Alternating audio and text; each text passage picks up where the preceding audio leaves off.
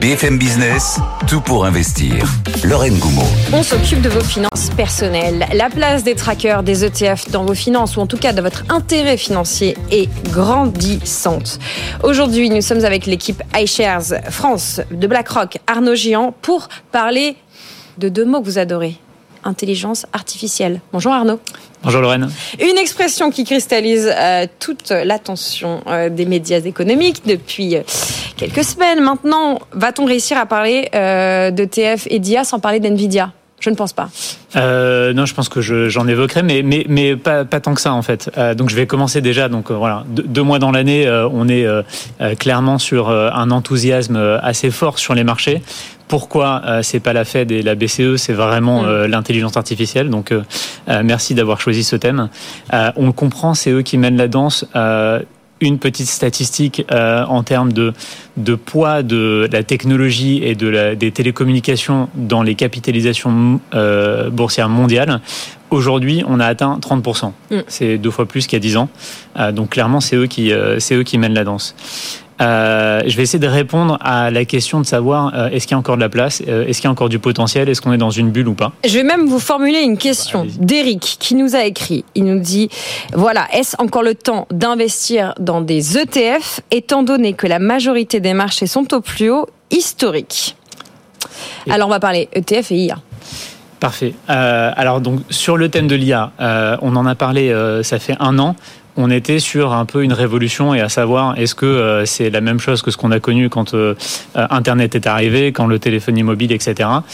et donc il y a eu effectivement les, les, les sept magnifiques qui ont attiré l'attention, qui ont tiré les marchés à la hausse. Pas le reste du marché ou, ou assez peu en mm. termes de contagion. Euh, et on attendait vraiment cette saison de publication qui vient de s'achever aux États-Unis. On peut dire autrement, hein. le S&P euh, sans les 7 magnifiques, euh, c'est quasiment zéro de croissance. Ouais, c'était zéro jusqu'au dernier trimestre où là quand même il y a eu, il y a eu un petit, une petite accélération. Mais concrètement, les espoirs sont plus que des espoirs maintenant qu'on a la matérialité des résultats. Donc on, voilà, on, est obligé de parler d'NVIDIA pour parler de résultats bah liés à l'intelligence artificielle, mais ça veut dire qu'il y a une économie qui est en train de se, créer. Euh, et donc, euh, c'est pas un phénomène de bulle.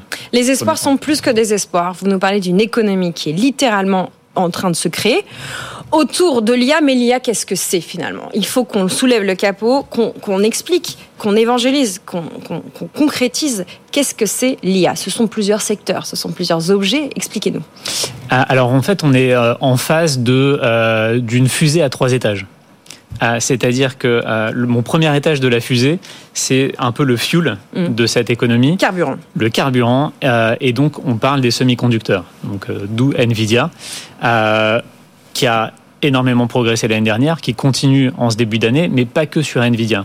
Donc vraiment, là, j'ai envie de dire que c'est un peu plus évident de se dire qu'on a, besoin de ces, de ces composants. On se souvient, peut-être il y a 2-3 ans, lorsqu'on avait des pénuries de puces, que toutes les euh, économies développées se sont dit on a besoin d'une souveraineté et donc on veut notre Nvidia euh, local euh, entre guillemets. Donc il y a tout un, tissu derrière, derrière Nvidia, qui s'est créé. Un tissu de fournisseurs de puces. De, fournisseurs de puces.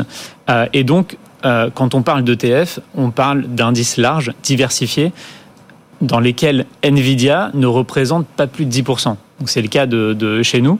Et donc quand on est sur un ETF, alors c'est tout est euh, anglo-saxon, donc semi-conducteur, mhm. pour dire plus, on est sur euh, quelque chose de, très diversifié avec plusieurs pays et avec plusieurs tailles de capitalisation boursière. Il n'y a pas que les, euh, que les mastodontes. Est-ce que vous pouvez nous en citer quelques-uns? Euh, alors oui, il y a euh, ASML, c'est encore un, très grand. Il y a, Qui code chez nous, à Amsterdam et, Tout à fait. Euh, et il y a bien sûr un autre, un autre très grand sur le marché de Taïwan avec Taiwan Electronics. C'est pas un phénomène effectivement uniquement américain, c'est un phénomène généralisé. Et au-delà de ces grandes capitalisations boursières, encore une fois, il va y avoir des financements accordés par les gouvernements pour accompagner ce besoin qui maintenant est un besoin structurel avéré. On est dans le premier étage de la fusée. Premier étage. Le carburant, vous l'avez dit, les puces, les semi-conducteurs pour parler franglais. L'étage du milieu. L'étage du milieu, c'est les données. En fait, on a besoin de brancher l'intelligence sur des données pour les consommer. On sait que euh, on a besoin de protéger ces données, c'est quelque chose de, de très très euh, important, surtout pour les Européens. Et dans cette gestion de données, il y a effectivement euh, des valeurs, des valeurs qu'on va retrouver et qu'on associe surtout au thème de la euh, digital security, Mhm. qui est quelque chose qui, était, euh, qui, qui est moins nouveau que l'intelligence artificielle générative. Dites-le nous en français pour les puristes qui nous écoutent. Alors la sécurité Internet, protection, euh, euh, protection des données. Protection des données.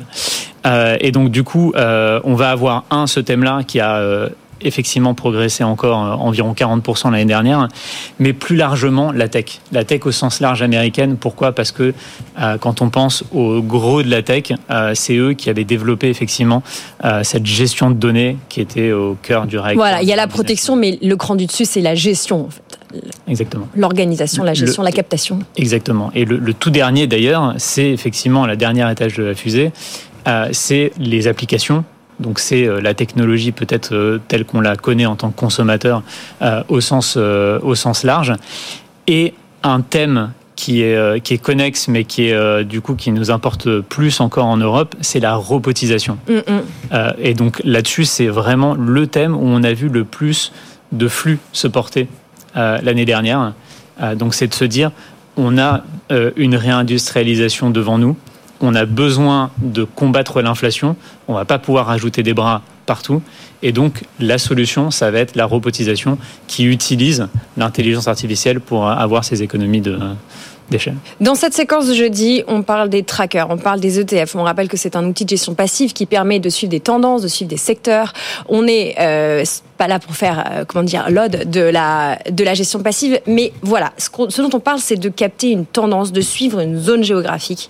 Ma question, elle va porter sur la géographie. On parle eh, principalement de valeurs européennes quand on parle, euh, pardon, de valeurs américaines quand on parle de tech, les Magnificent Seven, euh, la plupart des entreprises dans l'étage du milieu dont vous parlez, euh, gestion de données, fabrication de données, protection des données sont quand même très américaines. Pareil sur le dernier étage de cette fusée, les applications, il y a quand même une prépondérance américaine. Est-ce que on, on est obligé de parler, de forcément se concentrer sur les États-Unis pour penser le futur de ce dont vous êtes en train de nous parler Alors, je vais peut-être vous euh, faire écho à, quelque chose que vous avez déjà commenté, hein, bien sûr, parce que c'était, euh, ça a animé aussi les marchés.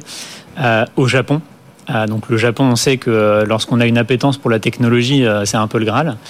Euh, on vient de casser euh, une, euh, la barrière symbolique euh, sur les indices euh, japonais. Le Nikkei est très en forme. Le, le Nikkei est très en forme et a cassé euh, 30 ans de bear market. Donc on a retrouvé les plus hauts d'il y a 30 ans, donc 1989.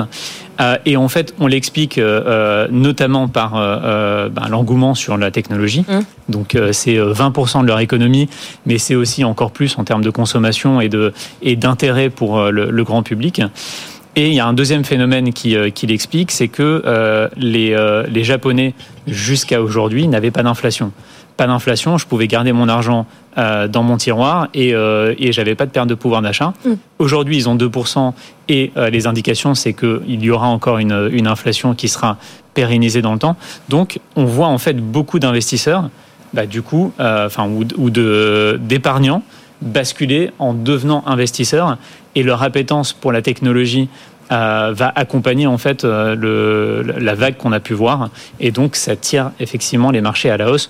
Donc on est encore euh, très très positif sur segment sur la zone géographique du Japon grâce à, euh, à ce phénomène. Voilà, une perspective positive boursière euh, pour le Japon, même si euh, bon, le pays est en récession. Peut-être que c'est les consommateurs japonais qui deviennent investisseurs japonais qui, qui sortiront le pays vers, vers le haut. Bon, on joue différentes thématiques de l'IA. Vous nous avez évoqué les différents étages d'une fusée. Maintenant, question concrète, alors qu'on est tout en haut, pourquoi faut-il encore y aller? Eh ben, effectivement, il y a, il y a deux éléments qui sont très positifs euh, à mes yeux. Le premier, c'est qu'on a parlé des, euh, des sept magnifiques qui ont été sur le devant de la scène, et il y a tout un écosystème qui en fait attend derrière euh, de, de suivre en fait le, de, de, de se raccrocher au train. concrètement. Concrètement, ils ont effectivement toutes ces valeurs qui ont des capitalisations boursières qui sont en dessous de, de, 100 milliards, qui ont besoin de financement. elles n'ont pas encore bénéficié de, cet engouement. le deuxième phénomène qui est lié à cela, c'est sur la partie des conditions financières. Donc, euh, je voulais pas trop parler de la Fed, de la BCE, etc.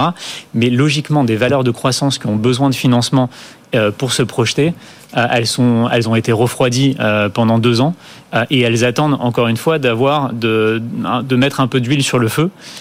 et en fait, c'est ce qu'on attend sur le deuxième partie de l'année avec un desserrement des conditions financières. Et donc, on pourrait effectivement avoir un cocktail assez fort pour voir une accélération du phénomène que l'on ne pense pas pouvoir s'interrompre parce qu'on est sur quelque chose de structurel. L'aspect euh, structurel de l'économie de l'IA. Euh, quand on est investisseur particulier en France, revenons chez nous pour ceux et celles qui nous écoutent, qu'on investit peut-être euh, en ETF via son PEA, qu'est-ce qu'on fait? Alors, c'est euh, ma question à titre individuel, bien sûr, mais c'est surtout celle de Mathéo qui nous suit et euh, qu'on salue. Euh, il voudrait savoir si dans le futur, il y aura des ETF éligibles au PEA sur l'IA. Alors, je, peux. Alors, il y a la matérialité aujourd'hui, et donc la réponse sera non.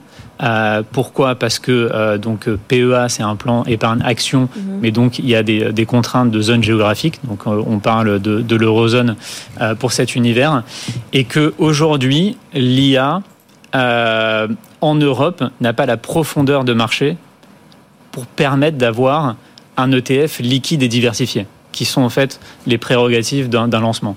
Donc aujourd'hui, ce n'est pas le cas. Avec le développement qu'on anticipe de cette économie, ce sera probablement le cas, mais là-dessus, euh, je ne peux pas encore... Euh, mais quelque part, si on veut jouer l'IA, euh, avoir la place d'NVIDIA, notamment dans le Nasdaq ou dans le, le Dow Jones, euh, avoir un ETF dans son euh, PEA qui traque ces deux indices, quelque part, c'est une manière de jouer déjà. C'est une manière de le jouer. Donc effectivement, avec la diversification un petit peu plus à la marge autour de ce thème. Qui, qui aujourd'hui a encore besoin un peu d'être de mûrir pour avoir un, des indices qui sont purs. Bon, et quelque part jouer le Nikkei, est-ce que c'est une manière de surfer sur ces bah, C'est en fait, le, comme je le disais, les, euh, à, au lendemain des saisons de publication, cette euphorie, elle a eu une contagion. Donc c'est-à-dire que quand on achète euh, effectivement même le S&P 500, même le MSCI euh, Monde, eh ben, on se retrouve effectivement avec le thème de l'IA quasiment comme thème numéro un hmm. en termes de, pondération et de, de, jeu. Donc oui, c'est le cas. Après, c'est effectivement de se dire, est-ce que j'ai joué le thème structurel et que j'ai éliminé tous les bruits autour euh, qui peut impacter euh, les marchés, la gouvernance, euh, les, les, géopolitiques, etc. Ben non, pas dans ce cas-là. Il faudra encore attendre d'avoir un peu de maturité pour pour créer les indices euh, nécessaires. Voilà, on se parle. On est le 29 février 2024 pour ceux qui nous écouteraient en podcast à une autre période. Euh, donc évidemment, ce qu'on dit euh, est dans est à utiliser dans le contexte, je veux dire à T0 autour du, du, 29 février. On se reverra dans quelques dans quelques semaines. Arnaud, on fera le point. On pourra continuer à filer cette thématique de miser, de jouer, de parier sur l'IA grâce aux trackers, grâce aux ETF. J'avais aussi une question de Jean-Luc qui n'a rien à, qui n'a rien à voir avec l'IA et les ETF quoique. Il nous, demande il nous pose des questions sur le fonctionnement euh, des ETF. Il nous demande s'il y a des règles d'indépendance, de séparation entre les gestionnaires d'indices et les gestionnaires d'ETF. Euh, alors euh, évidemment, donc les, les, gestionnaires sont des asset managers qui vont avoir donc des sociétés de gestion, des gérants d'actifs, comme mission de répliquer fidèlement la performance d'un indice indépendant contrôlé par euh, une, autre société hein, qui n'a absolument rien à voir euh, et qui euh, administre avec et c'est très complexe, c'est très réglementé. Il n'y a rien de plus transparent qu'un ETF et qu'un indice. donc c'est deux métiers différents qui effectivement ne euh, ne, se s'overlappe pas. Désolé pour le, franglais. Principe de séparation des pouvoirs. Vous savez, on parlait d'indice euh, mardi avec euh, Jean-Marc Daniel, notre économiste. On est revenu aux origines du mot indice. C'est une séquence qui est susceptible de vous intéresser. Elle est à retrouver en podcast et en replay sur, sur votre plateforme de podcast préférée ou sur notre site web BFM Business aux origines du mot indice. On vous apprendra, on vous réapprendra que le Dow Jones a été créé par les fondateurs du Wall Street Journal ou encore que le FTSE est une émanation euh, du Financial Times. Merci beaucoup Arnaud Gian, directeur iShares France chez BlackRock d'avoir été avec nous pour cette séquence ETF.